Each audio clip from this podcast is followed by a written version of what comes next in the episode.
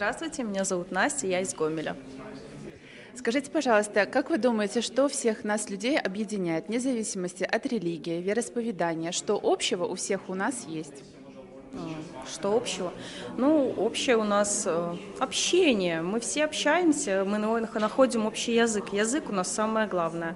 Э, изучение языков, конечно, это тоже для нас очень главное. И культура.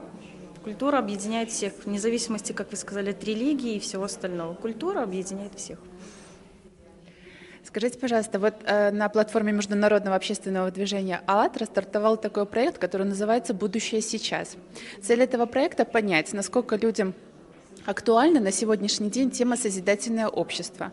Ну, я бы хотела жить в обществе добра, без зависти, злости. В первую очередь надо начинать с себя и со своих близких, с воспитания своих детей, влаживать в них душу, э, все добро, что есть в тебе, есть в бабушках, в дедушках, все, кто окружают нас.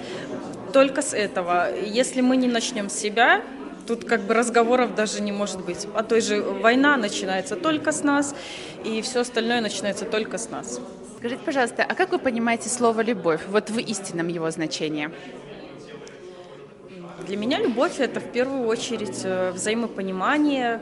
Э, любовь, есть же разная любовь. Есть любовь в семье, есть любовь э, к ближнему, есть любовь к работе, ко всему. То есть из всего надо находить тут варианты, да. То есть, ну, для меня любовь – это отдавать всю себя.